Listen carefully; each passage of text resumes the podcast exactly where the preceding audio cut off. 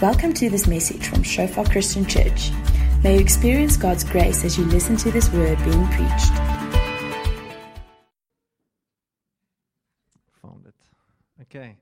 Guys, it's such a pleasure for me to be sharing with you tonight. My name is Cornel. I'm not a pastor, I'm a mere member um, in this church.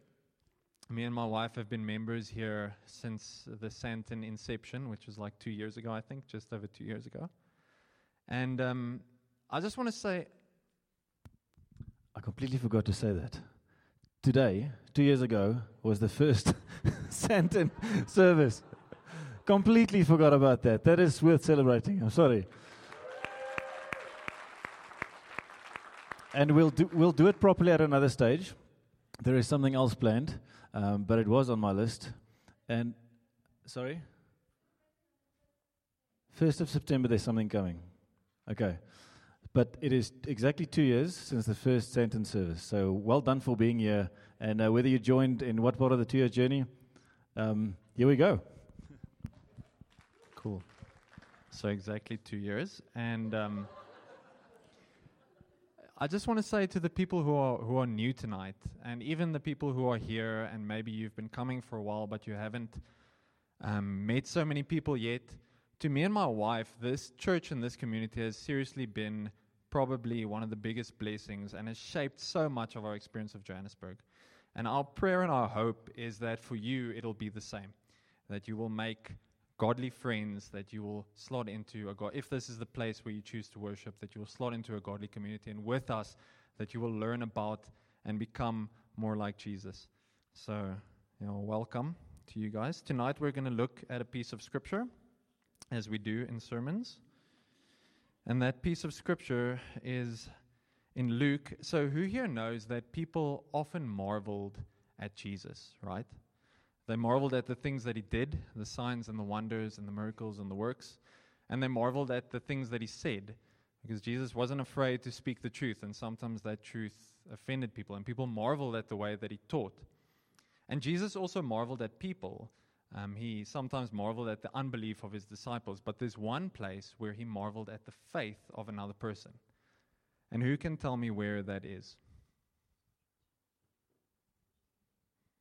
I hear whispers. I don't know. Is someone bold enough to maybe? yes, um, Daniela and Stefan, or the centurion. Good. The faith of the centurion, or the healing of the centurion's servant. So tonight we're going to look at this account of um, the faith of the centurion, which is this. It's captured in two parts or two places in the Bible, Matthew and Luke, and we're going to look at the one in Luke. So if you have your Bibles with you, please page with me to Luke seven or look up on the screen technology. And we're going to read together. Okay. Now, when he concluded all his sayings in the hearing of the people, he, that was Jesus, entered Capernaum. And a certain centurion's servant who was dear to him was sick and ready to die. So when he heard about Jesus, he sent elders the Jew- of the Jews to him, pleading with him to come and heal his servant. And when they came, Jesus when they came to Jesus, they begged him earnestly, saying that the one for whom he should do this was deserving, for he loves our people and is built as a synagogue. That's what they said to Jesus, that this was who the centurion was. Then Jesus went with them. And when he was already not far from the house, the centurion sent friends to him, saying, Lord, do not trouble yourself, for I am not worthy that you should come under my roof. Therefore I did not even think myself worthy to come to you, but say the word, and my servant will be healed. For I also am a man placed under authority, having soldiers under me. And I say to one, Go, and he goes, and to another, Come, and he comes, and to my servant, Do this, and he does it. When Jesus heard these things, he marveled at him, and turned around and said to the crowd that followed him, I say to you, I have not found such great faith, not even in Israel. And those who were sent, returning to the house, found the servant well, who had been sick. So, who here wants Jesus to marvel at your faith? All of us, right? Good. I hope so. Otherwise, we'll have a chat later. But but we want that, right? We want and here is a, a situation where Jesus actually he's he's going to to help this guy and on the way he he sends friends to him who says, "Lord, I'm not worthy. I understand natural authority and my understanding of natural authority helps me to understand spiritual authority. You don't even need to come to me. You can heal my my servant with your word. And Jesus turns around and says to Israelites, who were the people who had the laws of God, who, you know, who were the, the people who were supposed to have the revelation of God, I've not found such great faith, not even in Israel. And this guy was a Roman, a Gentile, right? So that is, that's quite a statement. And tonight we're going to have a bit of a look at who this centurion was. We're going to look at three aspects of him the heart of the centurion, um, the, the acts of the centurion, and then also the faith of the centurion. But before we get to that, I just maybe want to give a bit of context here. So, some of you might know that in Jesus' time, um, Israel was under the rule of Rome. Rome had come and conquered Jerusalem, and they'd kind of set up like a satellite state. We also read in the Bible of a guy called Herod, who was the king of the satellite state, and he was the ruler of the area, but he was still under submission um, to Caesar. Everything that he did had to be okayed by Caesar.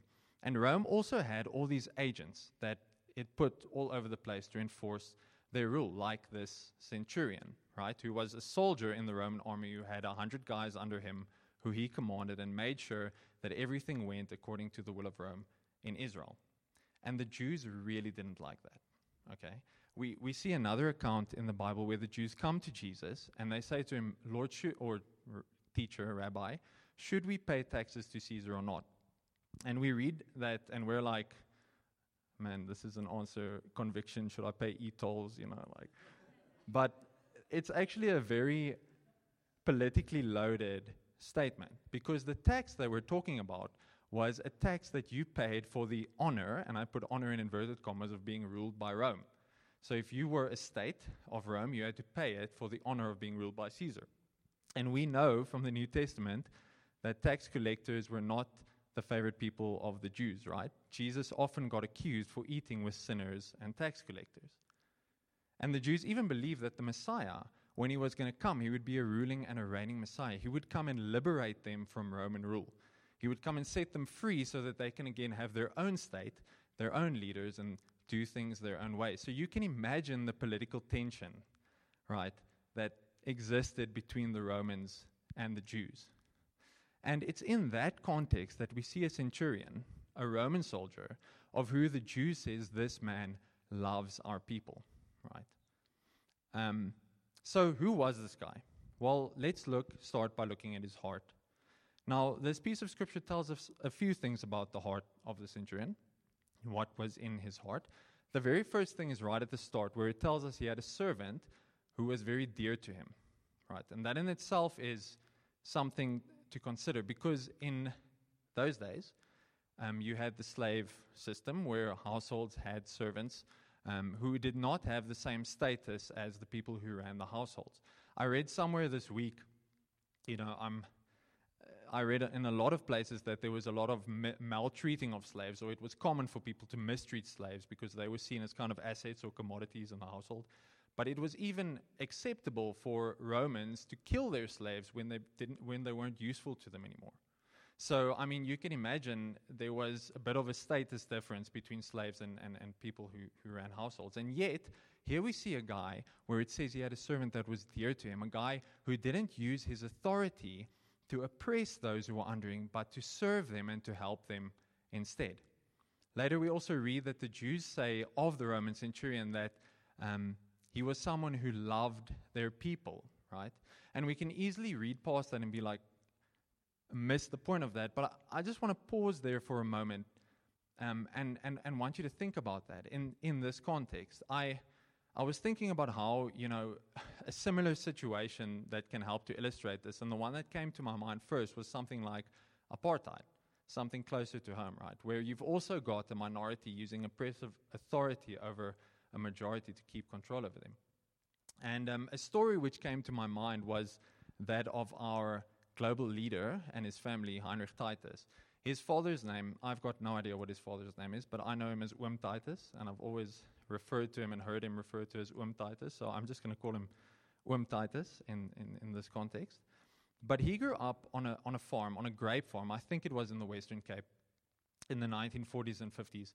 And um, on those farms, they had this system called the Dopstelsel, the tot system, right? Where it was pra- common practice to pay your farm workers, partially at least, in alcohol. Um, and you can imagine the type of social problems that that caused within the farm worker communities generational dependency and bondage that kept people from coming out of that place of poverty and allowed the you know the people in control to to to maintain control over over those communities of people. And Oom grew up in a community like this, but the farmer um, of the farm that he lived on got saved. He gave his heart to Jesus. And he saw what was happening in these communities and he decided he had to do something differently. So the first thing he did was he stopped farming grapes. He started planting apples in the area that he was. No one did that. They thought he was crazy. But he decided he had to do that. And with that, he stopped enforcing um, the, TOTS, the TOT system on, it, on his farm. And um, with that, he also started, um, you know, bringing, the, I don't know how to say, like bringing the kingdom or, or, or preaching, not preaching the gospel, opening doors for the gospel to be preached in his community. He started, I think it was a mission station on his farm, and missionaries would come and they would preach the gospel to the surrounding area. And at one of these outreaches, uh, Titus gave his heart to the Lord. And um, Titus was at school that time due to financial reasons. He had to drop out, and he um, he started working part time and then also studying through the post. Eventually finished matric, and this farmer, whose name was Cobus Leroux, was helping Oom Titus along the way. And eventually he went on to go to university to study theology, um, and started serving at communities all over the country. And if you've ever met Oom Titus and you've heard his stories, you would know that God used that man mightily um, in the communities that he was involved. And except for that, he's got a legacy. Like, I don't know all of his children, but I know Gunther and Heinrich. Heinrich was pastor here for a few years, a while back in Johannesburg, and now he's the, the leader of, of, of the Shofar movement globally. I mean, an amazing man of God, humble, awesome, awesome leader. If you can spend time with him or listen to him, um, I would really encourage you to do that. God has really um, anointed him. And, you know, all of that was possible through the grace of God working in that farmer, Cobus Leroux, to go completely against the grain of his culture and to start doing things differently, right? And that's kind of what I see when I read about this Roman centurion, right? A man who chooses to use his authority not to oppress, even though it is an authority that is there to oppress to a certain extent, but to serve those under him. And we also see that in his acts. Uh, the second part of what the Jews actually say to Jesus, they say, This man is deserving because he loves our people and he built us a synagogue. So we see that the, that the centurion used his financial resources to further the kingdom. He built a place of worship um, for the Jews, and he used the resources that were available to him um, to bring the kingdom in his area. It doesn't tell us too much about what the centurion himself believed, but we can deduce that he probably understood um, the religion of the Jews. He might have attended that, um, syn- that synagogue himself, and that he probably feared God because he recognized the authority on Jesus' life. And it also tells us that he used his influence um, to help his servant, right? Right at the start. Now, I read a book. This is the book. You can see how thick it is, and you can see where I am, so I haven't read much of it. My wife always accuses me of starting books and not finishing them. I think I've been reading this for about seven months, so it's true. But what I do is there are certain things which stick with me. And one thing that I read in this book, it's a book by Leo Tolstoy called War and Peace. There's a quote in here that really stuck with me. And the, the scene is like there's this party in Moscow, and high society has come together and they're having a party. And it, there's lots of these kind of high profile people, they're politicking and they're, um, you know, vying for position, and this one is trying to be see, seen with that one. But there's this one widow who has a son, right? And this widow's family has lost everything, so she's desperate. And she goes to this one general and she's like, You have to help me, right? Because my son needs to have an open door to a position in the military, otherwise, he's not going to amount to anything. And at first, he doesn't want to help her, but she persists, and eventually, he gives in um, and he decides to help her. But Tolstoy's got this quote in here that really stuck with me. He says, Influence in the world is a capital which has to be used with economy if it is to last. This guy, his name is Prince Vasily, knew this, and having once realized that if he were to ask favors for everybody who, who petitioned him, he would soon be able, not be able to ask anything for himself, right? What that basically means is that influence with people is something that you should use sparingly if you want it to last, because you can't just continue using it. It's going to run out. People are going to stop listening to you. And the centurion probably knew that. I mean, think about the context that he was in, right? The political tension between him and the Jews. His influence with the Jew- Jewish leaders was a limited resource. But how does he choose to use it? He doesn't choose to use it to get favor for himself. He chooses to use it to help his servant who cannot use himself. And how different is that from what we sometimes see play out in the world? Right? Where the, the idea is that I want to use my resources to get the favor of those above me so that they can pull me up.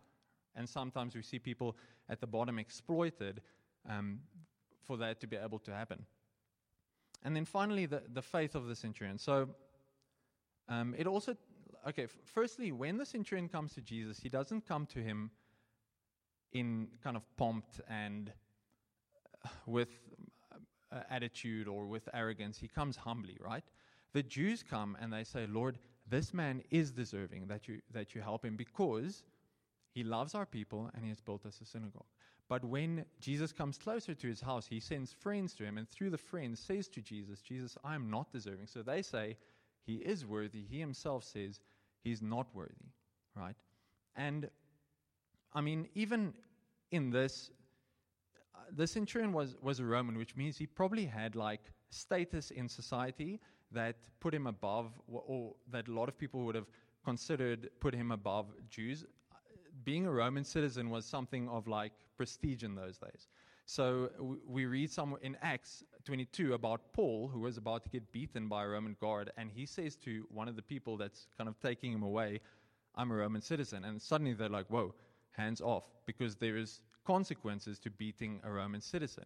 And he, after that, he even does this thing which Roman citizens could do. And I don't know the exact history around this. Henny would be able to help us better on that. But he appeals to Caesar. All right, his case is being heard, and he says, I appeal to the highest authority within the empire. I appeal to Caesar to hear my case um, because, I don't know, he, he felt that it had to get escalated to that level. He appealed to the highest authority to hear his case and to give a judgment on um, what was happening to him. So they had this status within society, right? But when the centurion comes to Jesus, he doesn't access his status. He doesn't come with the attitude of entitlement. He comes with one of humility. And I think that was by grace, completely, right? Because he comes and he says, Lord, I'm not deserve, I'm not even worthy that you come under my house, uh, under my roof. And he recognizes the authority that's on Jesus' life.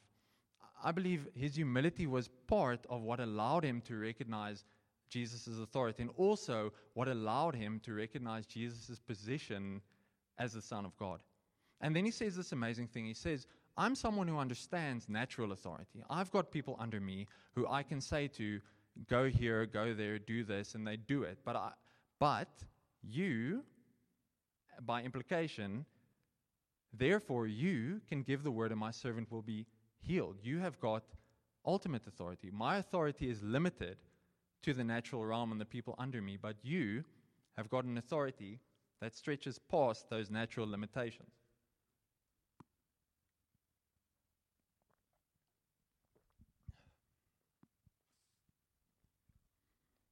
And what he was able to do is to recognize that even though his authority had limits, he could appeal to the authority of Jesus that had no limits, right? He didn't put, he knew that he couldn't help his servant um, with the resources that he had, but he, in humility, goes to Jesus and asks him um, to help, to come, and to use his authority to heal his servant. And I just want to maybe pause here and digress a little bit what the centurion did was he placed his faith not in his own ability, but in that of Jesus. And he appealed to Jesus to use his authority to help him. And nowadays, and this is really not to knock anybody, but in the, in the past while, I've, I've heard a few times faith spoken of as something which is kind of like based on our ability to believe. So your faith or the faith that you have is your is how hard or how well you can believe that something will happen. And if you believe hard enough, or if you have enough belief, it will be as you want it to be, right? And I guess the little bit of the scary thing is I don't just hear that in the church or some parts of the church. I also hear it in the world. It just has a different label, right? Like the power of positive thinking or a lot of the, what self help says. If you believe enough, you can achieve anything that you want. I was at a, at a seminar um, a while back that we went to for work, and there was a guy, and he basically said, the reason why I'm not earning like a million rand a month is because my mind isn't there yet. Like, I'm not on that level of thinking yet. You know, I just need to think um, that that is who I am, or that is I need to start living like that, and circumstances around me will start shaping themselves to get me there, right? Um, and obviously, the, the opposite to that, which is not so often talked about, is then if that doesn't happen, if I do not, um, if I'm not able to conjure up the faith to, to get to that, it's on me, right? It's my inability to believe. I didn't believe enough.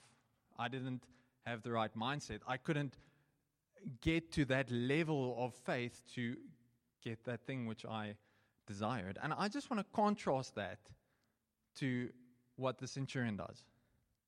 Because he recognizes that he cannot help his servant, right? And then he appeals to Jesus. He recognizes that his authority cannot go there. But he doesn't put his trust in his own ability or even in his position to get help for his servant, but appeals to Jesus to come and help. And I just want to share a bit of a story about how I had to, or had to come to a place of repentance around all of this. Um, about three years ago, I joined a development program at our work. It was like a leadership development program. That's why I came to Johannesburg. And when we joined this program, immediately, within the first week of being on it, we got exposed to the top tier management in the organization I was in, which, were, which was very influential men and women um, in South Africa. And the narrative that got told to us, at least, was that if you impress within this environment, if you impress in this sphere, um, these people can pull you up, right? The doors will open for promotions. I mean, it wasn't communicated on, on, by letter, but the idea was there that if you perform well, you will get promoted, you will get into management positions, and like the sky's the limit. You know, just impress here. And I kind of bought into that. Um, I started working very hard. I started taking my work very seriously, and I started putting in a lot of extra hours to make sure that my work was of a standard um, that when people look at it, they would they would be impressed by it. Um, and sometimes I did that um, in a way which made my work the ultimate thing, not just a good thing. So I would work, or I would get so passionate about my work that I would kind of forget about the relationships of people around me, and I started neglecting them. Sometimes I was pretty mean to people, um, you know, in my working environment because I so badly wanted um, to impress my managers and the people above me so that they would give me good performance ratings. And I remember um, there was one specific project that we were working on. It was at one of the biggest construction sites in South Africa. And we were brought in to speed up construction on a certain part um, of the site, of this project. And um, we got there and we were running this meeting as a team with the subcontractors, trying to get everyone to work together. And I just realized this meeting is not going to work at all, right? So within like three days of being there, I go to my manager and in front of our whole team, I tell him, look, this is not working and we need to change the way that we're doing this. And he didn't like that at all and he got um, worked up and I got worked up and we had a little bit of a screaming match in front of, in front of a team. And I'm like a junior guy, um, right? But I'm telling him that we should change the way that, that, we run this project. Otherwise, we're not going to have the impact that we need to make a difference. And um, from that point, I mean, my relationship with him wasn't very good. And when it eventually became time for, or got time for me to have my performance review, um, they phoned this guy. So I had done a lot of projects and I'd gotten very good, consistent ratings across all of my work. But because they phoned this guy, I don't think he gave me a very good rating, right? Um, and I ended up not getting my promotion. I ended up not getting the promotion that we were promised. And I was like broken by this. I felt done in. I felt that I had been treated unfairly. I felt I had worked just as hard as my colleagues who did get the promotion. I, f- I felt it was completely unfair. And I became very negative about my work and about the working environment. And it's amazing how God still speaks to us in those moments. Um, one week specifically, he was really hammering on faith and putting my faith in him and not in the circumstances around me. And I had to go to IT to get one of those little 3G dongles. So I go down to IT and I'm like, um, Hi, I'm here for my 3G dongle. Here's my employee number. And the lady's like, Oh, here you go. You're Faith Verster. And I'm like, No, I'm Cornel Verster. And then she says, That's strange because your middle name on the system is Faith. And I'm like, And I just like, I said, oh, okay, thank you. And then I went around the corner. I'm like, Lord, I'm sorry. I'm sorry. I get it. I get it. I need to have faith. Um, and it was, it was a bit of a journey in that time um, for me to take my eyes off of my natural circumstances. And one day I was driving back from a mine in Mpumalanga and I was listening to um, the audiobook of A.W. Tozer's The Pursuit of God. And he spoke about it a while back. He said that's a book we should read every year. That's true, but it's also one of those books that after you've read a page, you have to stop because you've got to go repent and call your mom and say sorry. And, you know, it really like hits you. Um, and there's this one chapter that he has on meekness. And he says in there that meekness is believing what God thinks about you and caring more about that than what people think about you.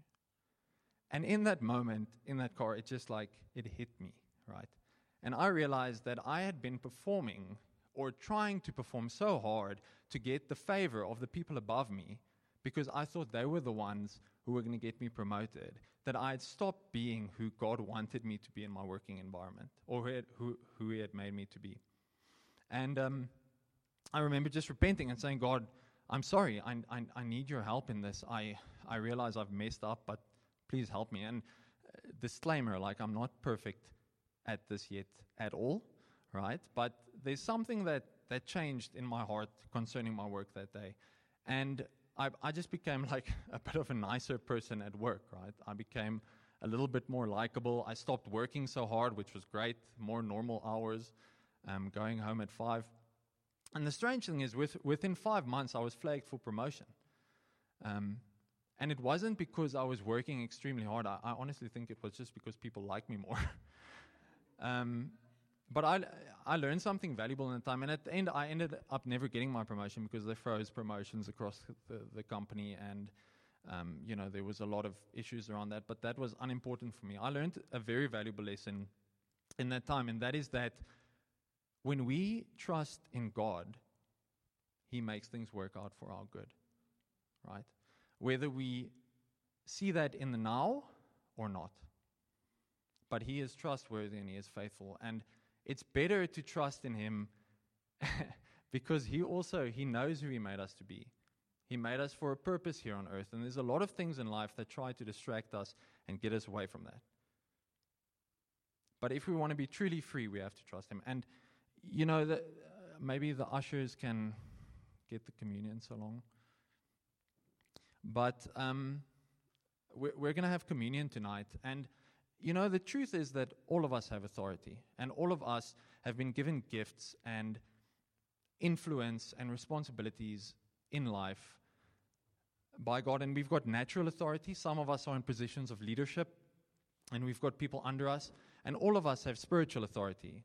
Jesus, when he left um, earth, when he went to heaven, he gave us this commission. He said, Go out, make disciples of all the nations, teaching them all that I, that I taught you to do baptizing them in the name of the Father, Son, and of the Holy Spirit. And lo, I am with you always, even to the end of the age. And in other words, the authority that I have goes with you to do this. You are my delegated authority to see my kingdom come in the earth. And we can choose how we want to use our natural and our spiritual authority. Right? We need to choose how to do that, and we need wisdom for that. We need to ask God to give us wisdom for that. And the Bible tells us that wisdom, the beginning of wisdom, is the fear of God. We need to learn the fear of God so that we can do that in a way that glorifies Him. And in the centurion, we see like a glimpse of that, right? We see a, a man who's got a servant who's helpless. Okay, the servant cannot help himself. He's got the authority essentially over life and death for, of that servant, um, but he chooses to use that authority not to oppress, not to kill, but to bring life and to get that servant to the one who can heal him. Right? Now, does, does that sound familiar to you at all? Because Jesus left his authority in heaven, right? And he came to earth not to serve, but to be served. So that me, and eventually he humbled himself even to the place of death on a cross, so that me and you can be reconciled to the Father who can heal us. See, we are the servant, and Jesus is the loving master. And um, you guys can you can hand out the communion. And I actually think the band can also come up to me, so you guys can. And you know what the beautiful thing is is Jesus won for us on the cross the ability to be called children of God. Now, it's just like Roman citizens, they had this status in society, and because you were a Roman citizen by birth, you had this ability to appeal to the highest authority in the empire, to, to Caesar. We have the status of being called children of God, and we can appeal to the highest authority in the universe, guys. We can appeal, we've got access into the throne room of the Father Himself. And um, tonight, as we take the communion, I'm just going to pray for us as everybody got, yet not quite. Okay, we're getting there.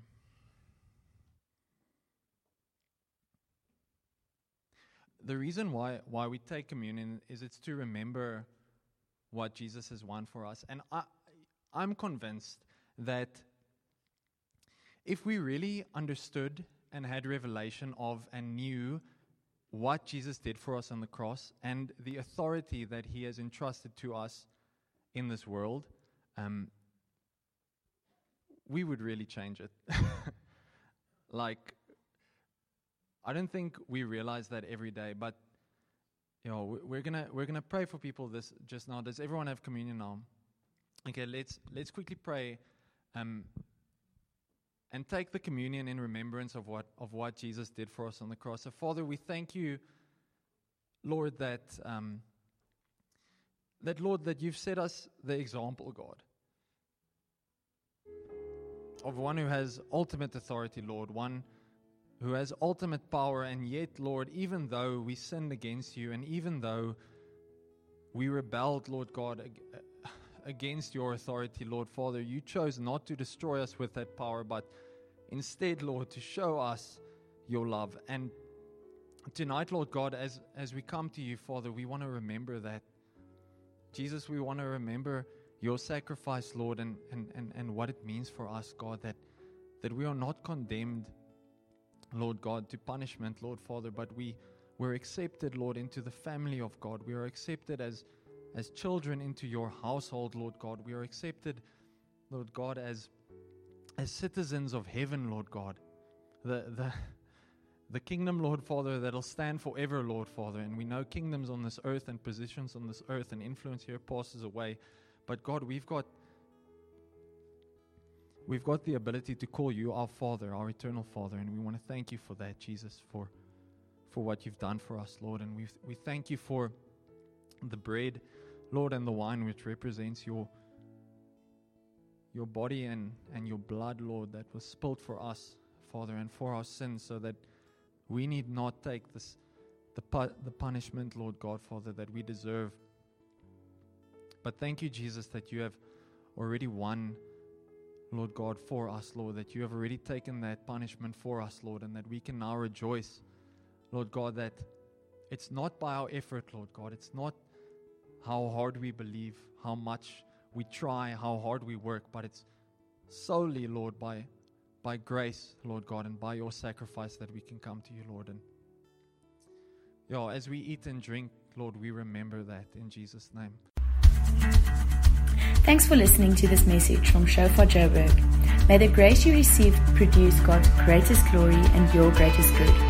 For more information and sermons, please visit our website at www.shofar.joburg.